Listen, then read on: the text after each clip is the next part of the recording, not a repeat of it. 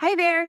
I am so excited to invite you to attend our fourth annual free virtual special education and advocacy conference.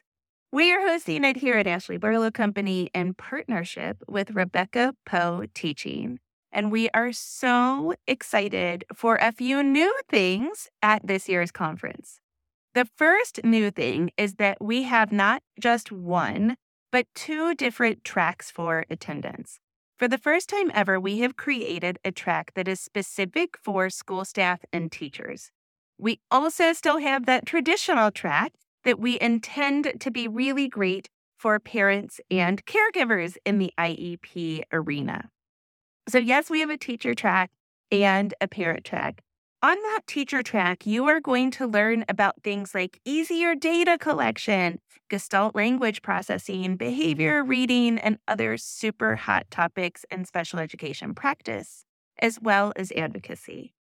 On the teacher and caregiver track, you're going to learn about stress management for caregivers, using adaptive books, something that I have really kind of um, dove into here at my own house, inclusion advocacy, advocacy strategies, and so, so much more. That free ticket will give you one pass, one access to one presentation per hour on the track that you choose, either that teacher track or the parent track. Of course, if you are not available on January 19th or January 20th when the conference is taking place, you can buy tickets to access the conference on demand. And mm-hmm. those tickets, of course, are available at our website, ashleybarlowco.com backslash conference slash 2024. Check out the website for more information about ticketing. This year, we also have something super exciting planned. We have decided to make this a two day event. When I partnered with Rebecca Poe Teaching, I told her that I really feel like school districts, disability organizations, and other community organizations need to start providing trainings that are accessible to teachers, related service providers, administrators, parents and caregivers, and other community members that are interested in IEP support. What if we all attended the same training? What if we all learned information about special education practice, curriculum, how to read evaluations, that kind of stuff? About special education advocacy, how we can collaborate more, how we can work together, and even about special education laws. What if we all attended those presentations and we workshopped them together? So, together with Rebecca Poe Teaching, I have created the Empowered Workshop Series, and we are excited to bring mm-hmm. it to your organization or school in 2024 and beyond. If you are interested in having Rebecca and I bring a workshop to you, you can see a preview of the Empowered Workshops on January 19th the Friday before our main conference programming. For more information about that, either send me a DM or check out the website again, ashleybarlowco.com backslash conference 2024. We hope to see you January 19th and or January 20th and can't wait to connect with you. Hi everyone, welcome to the Ashley Barlow Company podcast. I'm Ashley Barlow, your host.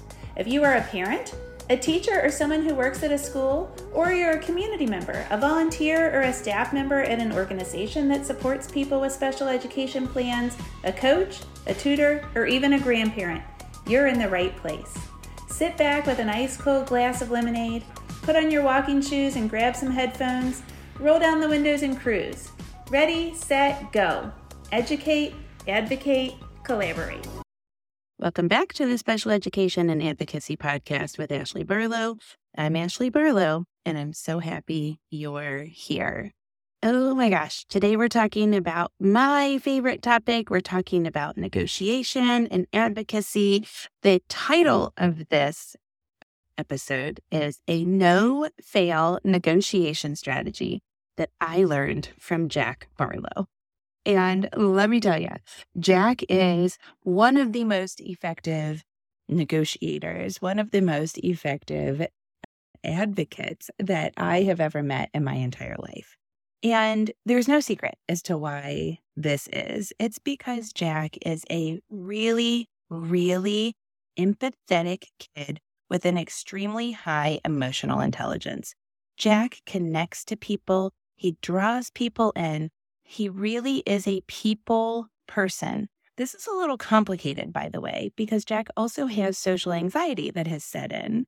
So, up until the age of about, I don't know, 11 or 12, this was really, really obvious. Now it's very, very complicated because Jack connects with people and he draws people in and he wants to be with people, but his social anxiety kind of gets in his way.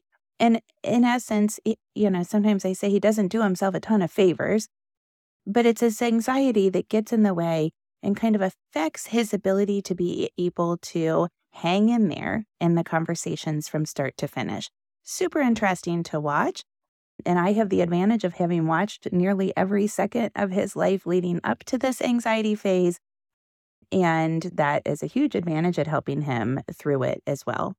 But anyway, what we're really talking about today is we're talking about negotiation through the lens of this EQ, through the lens of interpersonal relationships or the connection that you get when you are interacting with people. And I think that's a huge tip.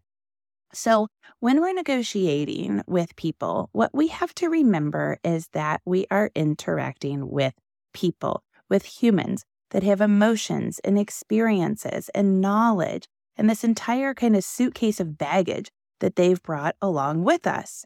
And this is what Jack is so, so good at doing. He's so good at just connecting with the people. So, I want to tell you a little story. I don't know if I've ever told this story before, here on the podcast. I certainly tell it quite a bit because it's really powerful and it can be used in so many different layers of the work that I do and you know connections that I have with friends in the disability community, etc. So if you've heard this, just bump ahead a few a few 30 second cycles. It might take me 2 or 3 minutes to to tell this to you. So I have a friend, his name is Chad. He is a dear, dear, dear friend of mine. And Chad has Down syndrome. He is about my age. He is just a total, you know, what we would call a rock star in the Down syndrome community. He's got a rocking job. He's just like rocking it at life. And Chad, actually, there was an article about him and his job when I had Jack. And so I kind of always wanted to meet this guy. Like it was just about how successful he was and relationships that he had built and that kind of thing. And then I had the opportunity to meet him when Jack was, I don't know, four or five. Once I had things kind of figured out through that first phase of Jack's life. And I said to Chad, Oh my gosh, you are the guy from the article. When I had a baby, there was an article in the paper about you. And I actually have it in a file at my office because you gave me hope. You, you know, were out there working and you were rocking at all these different things. I, for his privacy, I won't like tell you everything about the guy, but he's a very involved guy.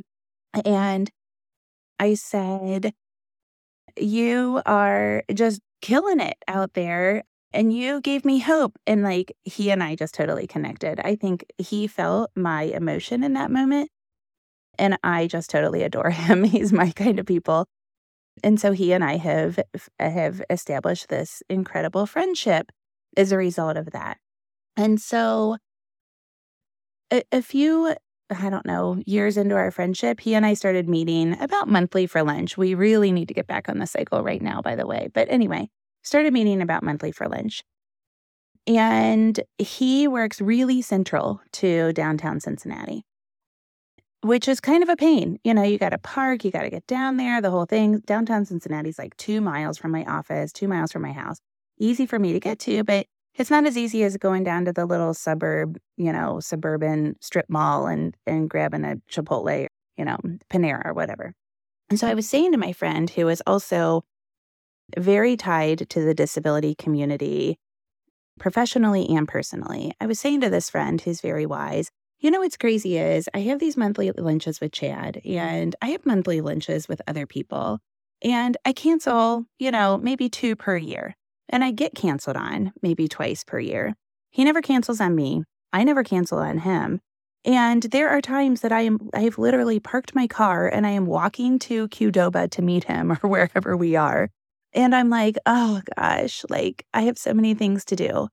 But every single time with 100% efficacy, I can say that every single time I have these lunches, I am just like totally refreshed. I am so happy. I am like ready to go be productive. I have wonderful, productive afternoons that are full of joy. I'm much more creative in my work. I'm much more connected. And like, he just totally fills my cup. And my girlfriend was like, Yes, Chad fills everybody's cup. But in addition to that, she said, You know what it is, Ashley? She said, I've thought about this a lot. And she said, when you connect with somebody that has a cognitive impairment, a, a, you know, an intelligence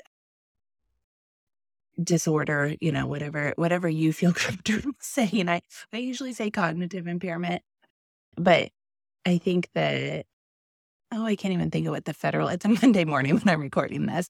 And this is not in my notes, whatever, you know what I'm saying when you are connecting with somebody that isn't connecting with you and isn't competing with you. And that's the word that she used that was like the big epiphany for me. Isn't competing with you based on intelligence, isn't competing with you based on, you know, who has the more expensive purse or who went to the better university. There is no competition, and you're not trying to impress anybody. You're not trying to be like you know, super smart or super up to date on current events or mm. even super empathetic. You are connecting at this visceral, soulful level. And that's what fills your cup. And I was like, you are so right. We connect at this visceral, soulful level. I don't have to have any pretenses. I don't, you know, I've gone to lunches when I used to teach at a university. I would literally read the Wall Street Journal online so that I could then go into the basically faculty lunchroom and connect with the professors and like be up to date. And of course, I enjoy reading the Wall Street Journal and the New York Times and those sorts of things, but like I was doing it so that I could connect with people. And in high school, I actually got a magazine called College Sports Magazine because I like sports, A, but also it gave me something to talk to my guy friends about. It gave me a little bit of context to talk to them about. When I interact with Chad, I don't need any of that. We're talking about our families, we're talking about our experiences, we're talking about our, our work experiences, but not so much like actual work that we're doing we're talking about how we feel about those things and the sense of pride that we get in the work that we do and the connections that we make with people at work. We're talking about this like soulful stuff. We're talking about connection and we are being real. So when my friend Carrie said that to me, I was like, that's it. That is absolutely it. And man, can we learn a lot about other relationships by just being real by connecting people, by stripping away the the need to be the smartest or smarter or smart, right? Like stripping away all those superlatives, all those comparatives, all of those adjectives. We don't have to be that smart. We don't have to be that up to date. We don't have to be that aware. We don't have to be that conservative or liberal. We don't have to be that woke. We don't have to be that informed. We don't have to be that organized. We don't have to be that fashionable. We just have to be. We just have to be real, be authentic. Oh my God. It was like, yes, that's it. And so, as I have, you know, kind of taken that humongous epiphany into the rest of my world, of course, I've taken this epiphany into work. And so, you know, sometimes eh, things like this are really clear and sometimes they're not super clear. This is one that was not super clear. It took me a second to kind of make this connection. But something that I've always been pretty good at in negotiation is relationship building. I've always been pretty good at finding common ground. It's just kind of innate to me. It is something that's taught, you know, finding common ground and relating to the other people in an, in an advocacy situation. That's something that I've always kind of like come by naturally. And when I read stuff, you know, when I read those chapters in the books, I'm always like, yes, yes, that's my language. That's what I do. That's what I'm good at, you know. So if that isn't natural to you, there's a ton of books out there and a ton of resources out there that can help you to establish those relationships. We certainly talk about it in the ABC course um, here at Ashley Barlow Company. But as I kind of took this idea of like being real, being like viscerally connected to somebody, I thought, you know what? That's what Jack does. Jack is equivocally real. You always know what he's thinking. You always know how he feels about something, even sometimes when he doesn't. And uh, nowadays, kind of especially when he doesn't. You can always kind of figure out what's going on. Does he like a meal? Does he not like a meal? Is he feeling comfortable in a social situation? Is he not feeling comfortable in a social situation? Does he want the toy? Does he not want the toy? You always kind of know. And here's the thing take this to negotiation. Negotiation always has a, a, a large amount of trust. So you're always kind of like sizing somebody up, and the other people are always sizing you up. Uh, you know, if they're any good at their jobs, they're sizing you up.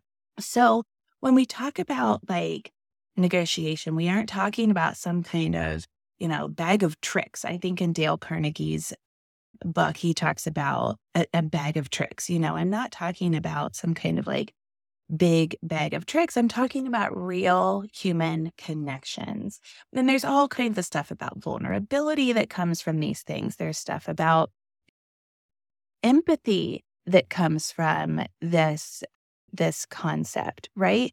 So what we're talking about is being nice, being real, being vulnerable, being honest. It's kind of like almost a new way of life in negotiation. But this strategy has been researched time after time after time. And I'm telling you, it works. We know that the opposite doesn't work. Lying doesn't work. Being arrogant doesn't work. Proving, trying to prove that you're better than somebody else doesn't work. Why not try just being real? So I was thinking as I was preparing for this podcast about an example of something that Jack has done that is just real, right? Like, why did you do that? What did you want? Right. So, this is not Jack's, like, my most proud moment as as a mom, but we were at a baseball game. Jack was about, oh, I don't know, five, six years old, and his and Griffin used to play baseball. And there was a set of twins. One played baseball, the other one didn't. And Jack had the attention of the twin that was not playing baseball. And this little boy is like a super sweet little boy. He was probably, you know what, they were probably like in seventh or eighth grade. And so he was a big kid, right? And Jack was a, a little kid. He was, if, if these boys were in seventh grade, then Jack was in what, third grade. So he was a little kid. And Jack was so excited to have the attention of a cool middle school boy. So and and then by the way the twins have a little brother as well. So the little brother you know jack's playing baseball with the big kid playing baseball playing baseball tossing baseball i'm sure they were wrestling a little bit just having a great time. And the little brother saunters over. And little brother's even younger than jack. So what's jack do? But he literally like cold smacks the guy. What do you call that? Cold cold smack? Like cold cocked he like cold cocked the kid. I mean, just slapped him right across the face. Like, get out of here. No way. No how. No why. See you later. Just slapped him across the face. Now, remember, he's impulsive and he was aggressive for a while. But I remember that this was like not in a time period when he was behaving that way. So I asked, of course, the rhetorical that you're never supposed to ask, why did you do that? And Jack goes, because he's not my friend. Now, Nice? Absolutely not. Real? You betcha it was. And so Jack and I had this really good discussion. All of a sudden, like in, in the snap of a finger, I knew that what he was saying was, I wanted to play with the big kid, and the little kid walked in, and he's not my friend. I was playing with my friend, and he interrupted. So incredibly real. And how refreshing is that? There was no like, there was nothing to sort through. There was nothing to try to figure out. It was so, so real.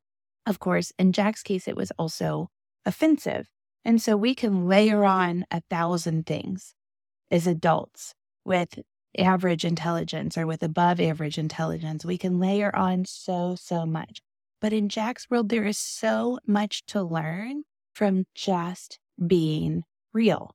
Now, with his EQ, he actually oftentimes will, you know, connect with people in this kind of soulful, visceral way. And then he'll hit you with something that's real. Something like, I don't want to do that. Or I do want to do that. Or would you do this with me? You know? And you're like, gosh, that's refreshing. There was no pretense there. We knew exactly what you were looking for. We knew exactly what you wanted. We know exactly what you were doing the whole darn time. This realness involves such a humility. It involves such vulnerability. And it is so easy once you are just real. There he is knocking on my door. Okay. I hope that that negotiation strategy helps you. I hope you have a great week. I will see you next week, same time, same place. Have a great week.